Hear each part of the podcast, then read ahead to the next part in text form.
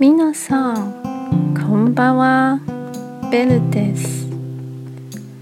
私が好きな台湾のフルーツはメンゴーとイチゴです。なぜかというとジューして柔らかで甘いからです？皆さんはどんなフルーツが好きですか？今日も一日お疲れ様でした。ゆっくり休みくださいね。